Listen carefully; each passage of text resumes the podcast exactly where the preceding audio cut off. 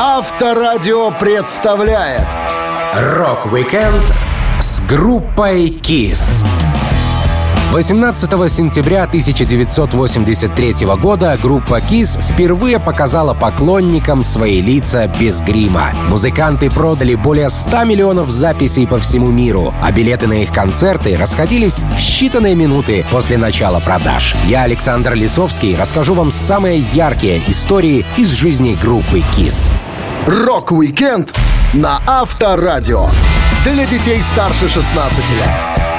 История коллектива KISS начиналась со встречи двух музыкантов Джина Симмонса и Пола Стэнли. Каждый из них на тот момент играл в своей группе, и оба парня серьезно относились к музыке.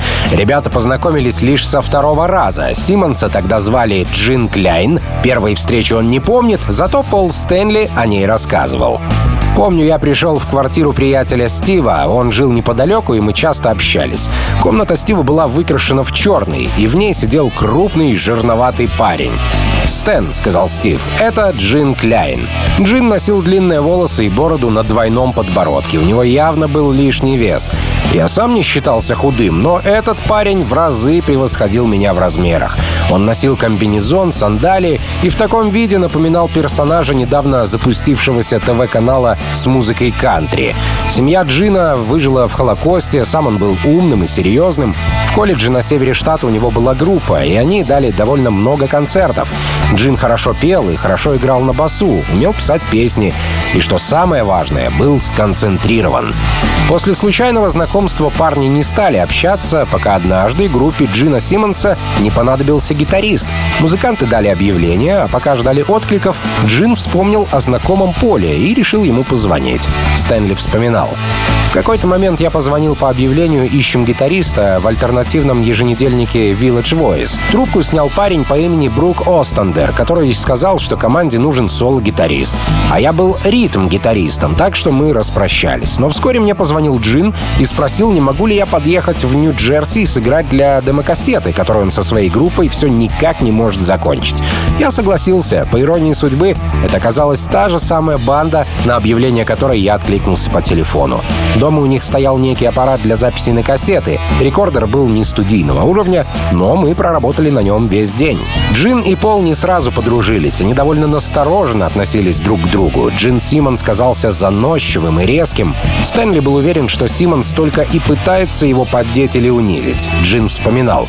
«Было бы приятно сказать, что мы с Полом сразу сошлись, что между нами пробежала искра вдохновения, предвестник того, что впоследствии разрастется в империю Кис. Однако на самом деле я совершенно не понравился Полу, когда мы впервые встретились. Он счел меня грубым. Наверное, это произошло потому, что во время рукопожатия я посмотрел на него в упор и спросил, «Так ты песни пишешь? Давай-ка послушаем». Я ни в коем случае не пытался задеть Пола, но ему так показалось. И он скривился, подумав, «Да что этот парень о себе воображает?» Нам пришлось привыкать друг к другу. Чем больше Джин и Пол играли, тем лучше у них получалось. Голоса музыкантов хорошо сочетались вместе, ребята серьезно относились к музыке, а их недопонимания постепенно угасали. В то же время Стэнли еще долго не мог прочувствовать тонкость творчества Джина. Он говорил, «Джин писал много очень странных песен, может быть потому, что он родился в другой стране. Одна песня у него называлась «Стэнли попугай», а другая «Мой дядя — это плод». А третья так вообще «Моя мать — самая красивая женщина на земле» земле. Ну, знаете, это было как-то странно. Рок-викенд с группой KISS на Авторадио. Группа, которая считается прародительницей Kiss, называлась Wicked Lester, но появилась она из коллектива Rainbow. Не той Rainbow, о которой вы подумали, а простой скромной группе тезки. Групп с таким именем было штук 100. Первый концерт Rainbow с участием Джина Симмонса и Пола Стэнли обернулся для Пола неприятностью. Он вспоминал. В начале 71-го мы дали шоу, взяв название Rainbow в общественном колледже на Статен-Айленде, где я впервые в жизни подхватил лобковых вшей. Оказывается, этими вшами можно заразиться не только через постель или напрямую от человека. Я подцепил их в туалете. Это было ужасно. Я начал чесаться вскоре после того концерта, а когда ночью, через пару дней понял, в чем дело, разбудил родителей и сказал, что вызываю скорую. Моя мама испугалась, что я весь дом ими заражу. Она спросила, скажи честно, сын, ты с какими собаками спишь? После такого запоминающегося концерта второе шоу Пол Стэнли и Джин Симмонс со своими коллегами дали лишь через пару месяцев. И тогда они уже назывались Wicked Lester. Как раз в это время начали появляться сценические образы музыкантов. Джин Симмонс говорил, в Wicked Lester мы экспериментировали с театрализованными моделями рок-н-ролла. Стивен рисовал эскизы образов, которые мы для себя придумывали. Брук хотел носить шляпу гробовщика. Пол выбрал образ завзятого игрока в ковбойской шляпе и с пистолетами. Я планировал одеваться как пещерный человек и тащить за собой свою бас-гитару. Стивен хотел быть ангелом с крыльями. Набросав эскиз, он принялся за свой костюм и даже смастерил себе ангельское одеяние с подвижными крыльями на спине. Естественно, план еще нуждался в доработке. Мы не собирались просто стоять столбом и бренчать на гитарах. Этого было недостаточно. Мы хотели наделать шуму. Со временем группа Wicked Lester разбилась на два лагеря. С одной стороны Пол Стэнли и Джин Симмонс, с другой все остальные. Споры были не только на тему песен, но и на тему состава группы. Не всех устраивали барабанщик Тони и клавишник Брук, но они так просто уходить не хотели, поскольку группа была подписана на лейбл, и участники получали зарплату. Джин Симмонс рассказывал. Изначально мы планировали уволить Тони и Брука и переделать Wicked Lester под свои интересы. Но когда мы объявили об этом остальным, они не обрадовались обрадовались. В частности, наш барабанщик сказал, что никуда не уйдет и будет ждать денег по контракту. Так что нам ничего не оставалось, кроме как уйти самим. Контракт предполагался для Wicked Lester, а не для каждого конкретного музыканта. Так что мы с Полом просто свалили. Но беда не приходит одна. Музыканты снимали чердак для жизни и репетиций, все их оборудование хранилось в одном месте. И как раз в момент трудностей с Wicked Lester кто-то стянул всю аппаратуру до последнего проводочка. Ребята только уволились из коллектива, где была зарплата, остались без денег и тут же потеряли свой аппарат. Одно хорошо, Джин и Пол всегда носили с собой гитары, поэтому инструменты остались при них. Парни пошли в парк и первое время зарабатывали как уличные музыканты. Рок-викенд с группой KISS на Авторадио. Разбежавшись с группой Wicked Lester, Джин Симмонс и Пол Стэнли строили большие планы на личное музыкальное будущее. Первым делом они позвали ребят из Epic Records оценить свое выступление. Шоу оказалось спорным, Пол Стэнли вспоминал. В конце ноября 1972 года в доме номер 10 на Восточной 23-й улице собрались несколько менеджеров Epic, включая Дона Элиса, тогдашнего шефа лейбла. Мы представили себя как новую версию группы Wicked Lester. Разумеется, мы сами понимали, что это совершенно другая группа, но имя мы в тот момент просто не придумали. Мы сыграли свежие песни, из которых позже составляли дебютный альбом группы Kiss. Исполняя Firehouse, я взял пожарное ведро и якобы выплеснул на Дона Эликса конфетти. Он съежился, думал, что там вода. Эпик решил с группой дела больше не иметь. Коллектив без названия нуждался в доработке состава. Пол Стэнли был ритм-гитаристом, он не любил соло. Музыкант хотел освободить себе руки и время для кривляний на сцене, поэтому в газету Village Voice было подано объявление «Требуется блестящий гитарист с яйцами». На прослушивание пришло около 30 соискателей, поэтому музыканты сразу придумали новое правило. Никаких лысых голов, бородатых морд и лишнего веса. Пол Стэнли рассказывал, какие гитаристы стояли в очереди. Один парень явился в пиджаке, как у индуса, и с бусами на шее. По-английски он не знал ни слова. С ним пришла жена, которая все переводила. «Он из Италии», — объяснила она. Другой мужик по имени Боб Калик оказался действительно отличным музыкантом, но внешность его не соответствовала нашим идеалам. Кастинг напоминал долгое и бесплодное фрик-шоу, но в определенный момент появился чувак в разных кроссовках, красном и оранжевом. Примерно моего возраста, но какой-то глуповатый и настороженный. Этот кандидат впоследствии станет гитаристом группы KISS, известным по имени Эйс Фрейли. В то время как Пол и Джин разговаривали с Бобом Каликом, пытаясь вежливо сказать ему, что он не подходит для группы, Эйс подключил свою гитару и начал играть. Его даже не смутило, что он мешал людям, проводившим прослушивание, и эта дерзость сыграла ему на руку. Стэнли вспоминал. Мы заорали на Эйса. «Эй, чувак, перестань лобать! Жди своей очереди, но потом сами подключились к нему, заиграли, и буквально через минуту все преобразилось. Мы не были какими-то очень хорошими музыкантами, но вместе нам удалось запустить мощную химическую реакцию. Всего минуту назад мы были просто парнями в студии, но через минуту стали чем-то большим. Единым организмом, который прекрасно работал. Вот оно. Игра Эйса Фрейли напоминала мне моих любимых Джимми Пейджа и Джеффа Бека. Но сам он был, конечно, чудиком полнейшим. Передвигался как стукнутый, постоянно дергал плечами и почти никогда не разговаривал. Эйс все схватывал на лету, и если в жизни некоторые его поступки были не всегда понятны, то в музыке вопросов к нему вообще не было. Порепетировав с новым участником в студии всего месяц, команда была готова давать первый концерт. Рок-викенд с группой KISS на Авторадио.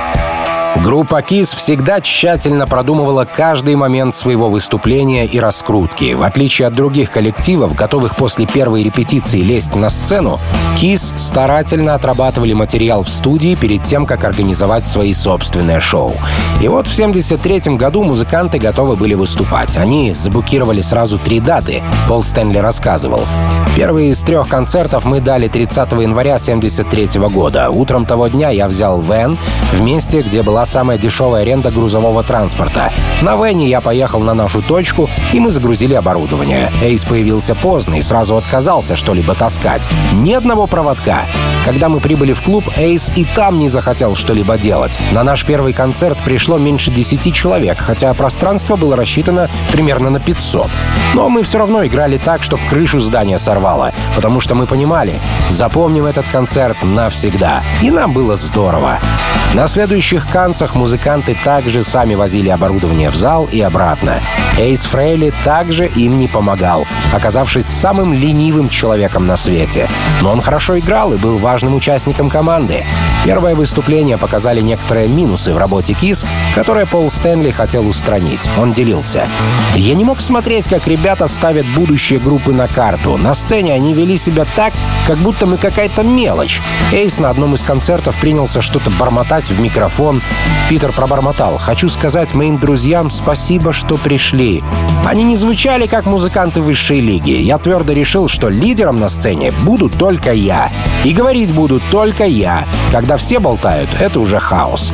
Кис работали не только во время шоу, но и до выступления. Они всячески пытались показать себя крутой рок-группой с огромной командой техников и морем мощной аппаратуры. Такие вещи сильно влияли на имидж, поэтому нужно было красиво пустить пыль в глаза. Джин Симмонс говорил, «Мы с Полом запланировали концерт в отеле «Дипломат». Договорились с группами «Люгер» и «Братс», которые помогали нам собрать зал. Потом дали объявление в газету и напечатали флайеры. В пригласах было написано «На сцене мастера хэви-металла Kiss».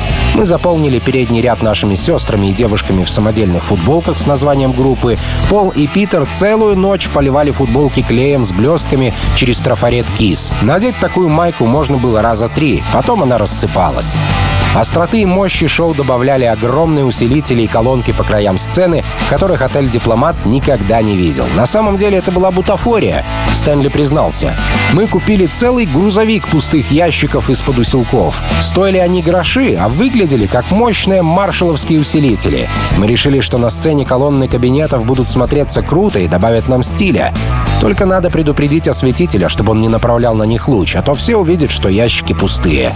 Весь аппарат мы грузили сами и делали это с утра, чтобы все думали, что у нас есть целая команда Роуди.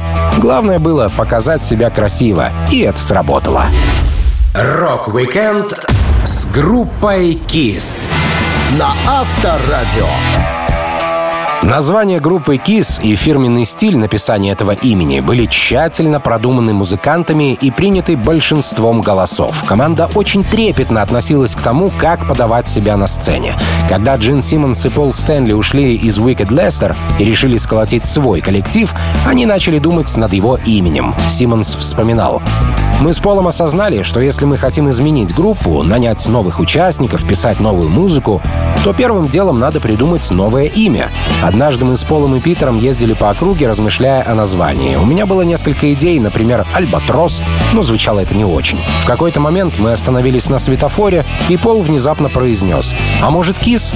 Мы с Питером кивнули, и все было решено. В этом названии оказался заложен глубокий смысл. Оно охватило суть тогдашнего глэм-рока и очень подходило для международного маркетинга, будучи простым словом, которое понятно всему миру. Пол Стэнли тоже был рад тому факту, что его идею сразу утвердили и не стали отвергать красивое, лаконичное имя команды. Он говорил, «Слава богу, когда я предложил это название, все члены группы его одобрили. Я-то готовился бороться за него, потому что считал, что важный шаг к успеху — название всем и всегда понятное, простое и вечное. По-моему, это имя несло кучу смыслов. Есть же не только страстный поцелуй, но и поцелуй смертельный. Слово «кис» легко узнать, и люди, единожды его услышав, будут реагировать типа «кис? А, да, слыхал про такое». Придумать имя группы было недостаточно. Новое название нужно было красиво подать. У хороших команд есть свои шрифты, символы или логотипы. Что-нибудь эткое должно было быть и у KISS. Тут как раз пригодился самый ленивый участник команды Эйс Фрейли. Пол Стэнли вспоминал. Нам надо было придумать такое лого, чтобы оно отлично смотрелось на всех постерах и рекламных модулях. Эйс сделал пару набросков на бумаге, художником он был очень неплохим. Его рисунок я взял за основу и нарисовал несколько вариантов лога KISS, пока наконец не пришел к одному. Тому, что украшает все, связанное с нашей командой уже десятки лет. Я очень живо помню, как сижу на софе в комнате родителей, которые куда-то уехали из города, и на плотном белом листе вычерчиваю финальную версию фломастером с помощью линейки. Буквы «СС» в логотипе на самом деле не равны по толщине. У них вообще разные пропорции, к тому же они не параллельны. Так получилось, потому что я делал все на глаз. В итоге вышло, что две буквы «С» на новом логотипе напоминали нацистскую символику, из-за чего у группы были проблемы с общественностью. А в Германии их лого вообще запретили. Пол и Джин были еврейскими юношами и сами не замечали никакого сходства. Стэнли делился. Моему отцу никогда наш логотип не нравился. Он считал, что моя версия очень близка к эсэсовским молниям, но я этого не видел. Разумеется, когда я рисовал логотип, я никоим образом не собирался вызвать скандал за счет жертв истории. В наше лого мы хотели отразить только стиль и мощь настоящего рока. Мы развесили свои постеры по всему городу. Сами лепили ночами, брали два плаката, оборачивали их вокруг чего-нибудь, типа указательного столба, и скрепляли по сторонам степлером. Так мы продвигали свою команду команду к мировой славе. Рок-викенд с группой KISS на Авторадио. Группа Kiss узнаваема не только песнями, но и костюмами, в которых музыканты провели огромную часть своей жизни. Еще со времен до кисовской группы Wicked Lester Пол Стэнли и Джин Симмонс хорошо прорабатывали образы на сцене. Звездное дитя, демон, инопланетянин, воин Анха, лис и кот в разное время отжигали на шоу, не раскрывая никому своей личности. Пол Стэнли рассказывал, «Наш грим и костюмы — внешнее проявление того, что внутри нас. Грим дал нам возможность соединить все качества британских групп, моих кумиров, Связанный образ, общее чувство, но при этом разные персонажи. Мой грим служил маской. Он создавал дистанцию между мной и публикой. Макияж меня защищал, что мне было просто необходимо.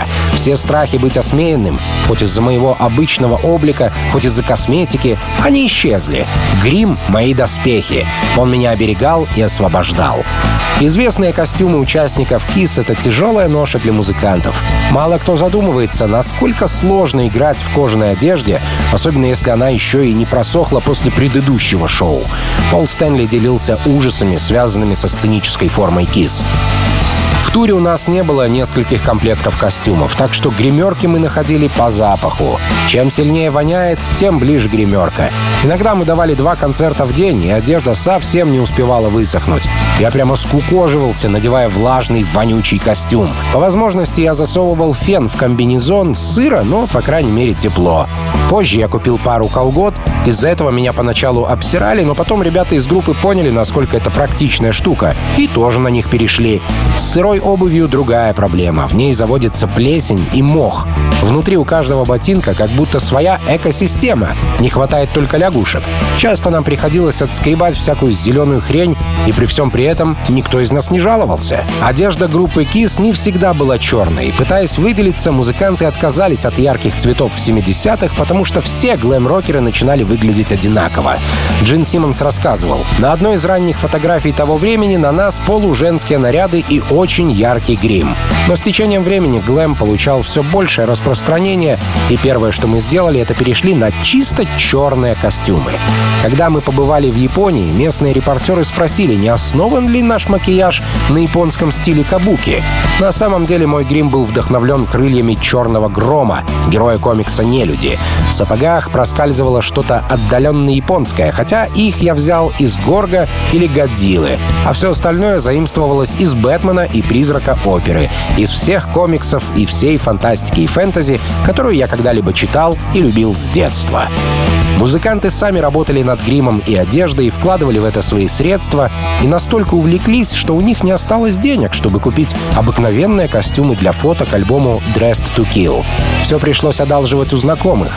Симмонс говорил, «Идея фоткаться в гриме и строгих костюмах нам понравилась, но ни у кого из нас не было нормальной деловой одежды. Поэтому мы позаимствовали костюмы у знакомых, и нельзя сказать, что они сидели на нас идеально. Если присмотреться, то можно заметить, что брюки и пиджак мне немного коротки и тесноваты. Что ж, зато альбом получился мощным.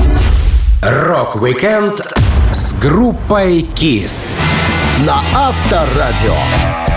Выступая на концертах и фотографируясь для прессы в костюмах и гриме, Kiss надежно скрывали свои личности. Это даже стало фишкой группы. Джин Симмонс говорил, что фотографы постоянно пытались его снять без макияжа. За такое фото была назначена награда в 25 тысяч долларов. Даже в аэропорту Кис показывались перед своими поклонниками лишь при параде. Симмонс вспоминал, как они проходили паспортный контроль. «У нас была идея пройти таможню и паспортный контроль в гриме и костюмах. Но самолет прилетал с опозданием, и человек, который должен был нас без проблем провести, уже сдал пост и ушел домой. Поэтому нас заставили смыть макияж. После того, как пограничники сравнили наши фото с нашими лицами, мы с невероятной скоростью снова накрасились и вышли к тысячам ожидающих нас фенов. Но за 10 лет существования KISS страсть поклонников к музыкантам начала угасать. Ребятам срочно нужно было что-то придумать, и Пол Стэнли предложил раскрыть лица и показать всем, кто скрывается под макияжем Кис. Он говорил, наша американская аудитория начала сокращаться. Это случилось потому, что мы утратили искренность. Люди устали от того, во что превращается Кис. Пришло время отойти от образа мультяшных супергероев а-ля черепашки-ниндзя. Взять хотя бы Винни с его Анхом. Что это, черт возьми, такое? Мы превратились в посмешище. А дальше что? Будем размахивать нунчаками на сцене? И я предложил снять маски. Дольше всего против такого отчаянного шага выступал Джин Симмонс. После выплевывания бутафорской крови на сцене он не представлял, что будет делать вне образа демона. Он говорил, в какой-то момент, когда работа над альбомом подходила к середине, Пол отозвал меня в сторонку и сказал, «Джин, я думаю, пришла пора отказаться от грима. Его доводы звучали разумно. В силу изменений в составе группы мы все сильнее отдалялись от своих персонажей. Стэнли добавил, «Давай покажем фанатам, чего мы стоим. Выйдем на сцену как настоящая группа, без макияжа». Я, пусть и неохотно, но все же согласился. Группа устроила фотосессию без грима, но Джин все равно по привычке корчил злобные рожи и высовывал язык. Ему сложно было отказаться от персонажа, которым он был 10 лет. Телеканал MTV, что раньше не обращал внимания на Кис, теперь был рад презентовать группу без масок в своем эфире. Симмонс рассказывал. «Мы решили представить новых себя миру в прямом эфире на MTV.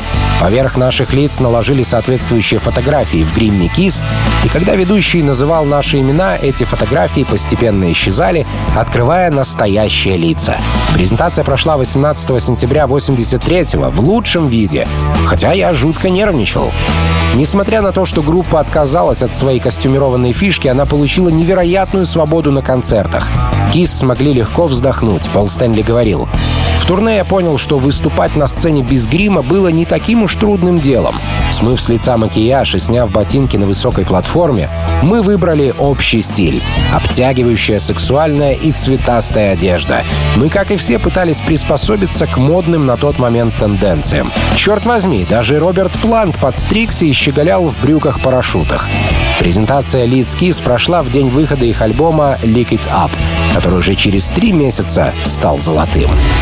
Рок-викенд с группой Kiss на Авторадио.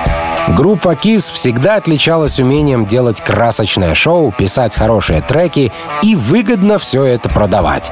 Единственное, на что не хватило музыкантов, это актерская игра. Чего уж и говорить, даже в битлах, кроме разве что Ринго Старра, не было хороших актеров. На подготовительном этапе стало понятно, что идея фильма о группе провальна. Джин Симмонс рассказывал. Над фильмом «Кис против Фантома Парка» с нами работали два сценариста, которые хотели послушать, как мы все разговариваем, прежде чем писать диалоги.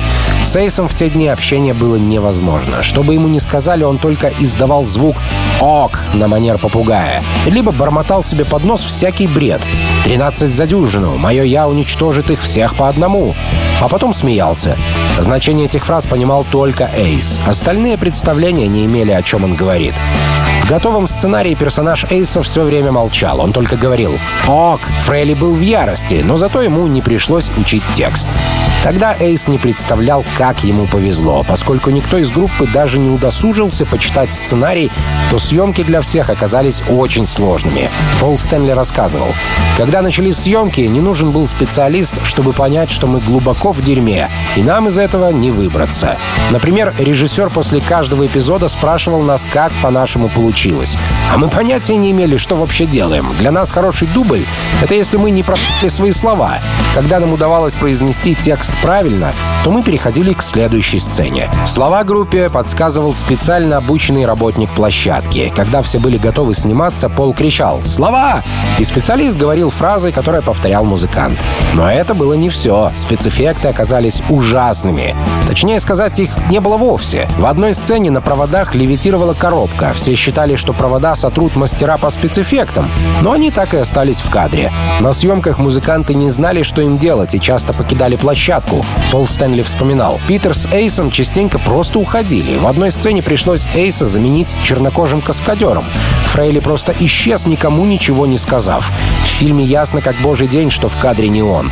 В другой сцене мы должны были изобразить выступление в парке развлечений «Волшебная гора». Уже на сцене я обернулся и увидел за барабанами какого-то старика с размалеванным под кота лицом, который типа барабанил и жевал жвачку. Оказалось, Питер куда-то свалил, и пришлось этого чудака посадить за установку. Как и ожидали все здравомыслящие люди, фильм получился ужасным. Сами музыканты впервые увидели готовую ленту на общем показе в Театре гильдии киноактеров на бульваре Сансет. Стэнли делился. Если вы полагаете, что этот фильм плохо смотрится на телеэкране, то вы просто не видели широкоэкранную копию. Люди на просмотре ржали, не стесняясь. Я тихо сползал по креслу. Чистое унижение. Фильм «Кошмарное барахло». Фильм «Кис встречается с фантомом парка» всем продемонстрировал, что иногда лучше петь, чем сниматься. Но Джин Симмонс все еще рвался на большой экран, и печальный опыт его не остановил. Рок-викенд с группой «Kiss» на Авторадио. Сложно поверить, но в ранние годы своего существования группа KISS не знала, как можно зарабатывать, продавая футболки, ремни и прочие предметы с логотипом коллектива. Менеджер Билл О'Коин быстро научил ребят делать деньги. Пол Стэнли говорил, «Без Билла ничего подобного бы не случилось бы. Существует такой миф, что мы всегда торговали мерчем. Но это не так. Про мерчендайзинг мы вообще ничего не знали. У нас не было никаких идей. Уже со временем мы поняли, что и как делается, и тогда смогли зарабатывать, продавая вещи с нашим лого. Деньги любят все, но Джин Симмонс любил их больше других участников команды. Пол Стэнли говорил, что всегда искал в продукции Кис какую-то логику, а Джину все было по барабану. Пол вспоминал. «Я просто хотел быть уверенным в том, что любой товар несет смысл. В этом вопросе мы с Джином разнились. Вот, например, как бывало, к нам приходят и говорят, давайте наладим выпуск тортов под маркой Кис. Джин тут же, о, давайте. А я говорил, отлично, но из чего эти торты, какой у них вкус? Все это оформление круто, но торт сам по себе должен быть отменным, иначе мы не участвуем. Наши товары казались уместными. Радиоприемники KISS, мотоциклы KISS, ланчбоксы KISS. Со временем группа наладила даже выпуск своих телевизоров, при включении которых показывалась 8-секундная заставка KISS, а также стульчики для унитазов, чтобы KISS были с фанатами буквально повсюду. Джин Симмонс освоил науку продаж лучше всех. Во-первых, он пытался запатентовать рокерский жест «коза». что, к счастью, у него не получилось. А во-вторых, музыкант даже доставлял поклонникам группы свой бокс-сет Джин Симмонс The Vault Experience. Такая доставка стоила 50 тысяч долларов, а за 25 тысяч можно было просто провести час с музыкантом в студии или пообщаться по Skype. Джин рассказывал о своих первых уроках мерчендайзинга. На складах в южной части Калифорнийской долины производились наши собственные футболки, пряжки для ремней и прочее. В пластинки вкладывались бланки заказов фирменной продукции. Мы занимались тем, на что у других групп не хватало наглости. Аналогичные приемы использовались в журнале Time, куда вклеивали бланк подписки. Нам было безразлично, что это может дискредитировать нашу музыку. Мы не очень-то тревожились о том, как выглядим со стороны. Еще одним важным шагом на пути к популярности группы и хорошему заработку стал выпуск комикс комиксов про КИС, в краску для которых добавили кровь участников команды. Симмонс вспоминал. В 1978 году мы издали собственный комикс. Сначала наш большой фанат, художник издательства Marvel, включил нас в два последних номера «Утки Говарда». И эти выпуски продавались с бешеным успехом. Тогда они предложили нам издать комикс про Кис. Мне организовали встречу со Стэном Ли, для меня он был богом. А позже кто-то придумал добавить в чернила для комиксов настоящую кровь. Мы сели в DC-3, большой винтовой самолет, и полетели в типографию Marvel, где заливают чернила и печатают комиксы. При взятии крови, кстати, присутствовал государственный нотариус. В итоге этот комикс стал самым продаваемым комиксом Marvel. И это было действительно круто. Рок-викенд с группой KISS на Авторадио. Группа KISS отличается яркими огненными шоу, которые музыканты устраивают на больших и малых сценах домов культуры и стадионов. Они часто использовали высокие подъемные платформы на сцене, пламя, пиротехнику, а также бутафорскую кровь. С каждым шоу фишек становилось все больше, Пол Стэнли рассказывал. Подъемник возносил Питера с его барабанами на 7 футов. Джин выдыхал пламя. И мы все втроем научились двигаться синхронно. В плане шоу оставалась одна частичка пазла — пиротехника. Тогда это еще не было наукой. Мы пригласили на кастинг нескольких маньяков, которые обожали взрывать все, что подвернется под руку. Им была нужна всего любовь к огню и взрывам. Возможно, ни одна жизнь и ни одно здание были сохранены благодаря тому, что мы наняли этих ребят. И таким образом на улицах стало меньше поджигателей и пироманьяков, ведь они работали на нас. В новогодний вечер 31 декабря 1973 года Кис показали себя в полной красе. На афише музыканты были четвертыми после Blue Oyster Cult, The Stooges и местной группы Teenage Last. И на глазах 4000 человек Кис запороли некоторые концертные фишки. Стэнли делился. Вскоре после того, как мы заиграли, я нечаянно оторвал пуговицу моих самодельных штанов и всю оставшуюся часть выступления по-дебильному прижимал гитару к паху, чтобы они не свалились. А потом Джин спалил себе волосы, когда попытался выдохнуть огонь. Мы были опасны, и в первую очередь для самих себя. У Джина Симмонса часто горела голова. Он всегда был готов к таким сюрпризам, а дорожная команда группы даже не особо удивлялась и всегда знала, что делать в случаях, когда дыхание дракона атаковало самого дракона. Джин рассказывал. Помню, на одном из шоу, как обычно, пустили дым, выли сирены и мигалки ослепляли людей. Я появился из дыма в полном кис-обмундировании, держа горящий меч и набрав полный рот керосина. Выйдя на середину сцены, я выплюнул керосин. Огромный огненный шар извергся из моего рта, и публика взорвалась от восторга. Я возвышался перед залом, широко расставив ноги и упивался преклонением толпы. И вдруг я почувствовал, что горю. В тот первый вечер я хотел выглядеть особенно круто и нанес побольше лака на волосы, чтобы они стояли как следует. А эта штука, знаете ли, очень круто воспламеняется. На сцену выбежал наш приятель Шон Делейни и набросил мне на голову мокрое полотенце. Но это был далеко не последний раз, когда я случайно возгорался. Из-за огненных спецэффектов Кис часто отказывались брать на разогрев, хотя грели они не по-детски. Их программа всегда выглядела более зрелищно, и не каждый мог с ними тягаться. А еще от сцены после выступления группы могли остаться одни угольки. Джин Симмонс жаловался. Нас часто выгоняли, потому что на сцене после наших шоу оставался жуткий хаос. Повсюду искусственная кровь и подгоревшие детали сцены. Однажды, играя на разогреве у Black Oak, Арканзас, я случайно поджег край кулис. Kiss. Основным подопытным в спецэффектах был Джин Симмонс. Помимо того, что он показывал язык, изрыгал пламя, порой даже себе на волосы, он еще и плевался кровью, которую заранее набирал в рот перед шоу. Музыкант вспоминал. На каждом концерте я изрыгал кровь. Я гордо стоял на подъемнике, а когда он взмывал в воздух со скоростью 2 метра в секунду, мне каждый раз было ужасно стрёмно, и я говорил себе, «Джин, какой же ты идиот, что взялся за эту аферу?» Рок-викенд с группой KISS на Авторадио.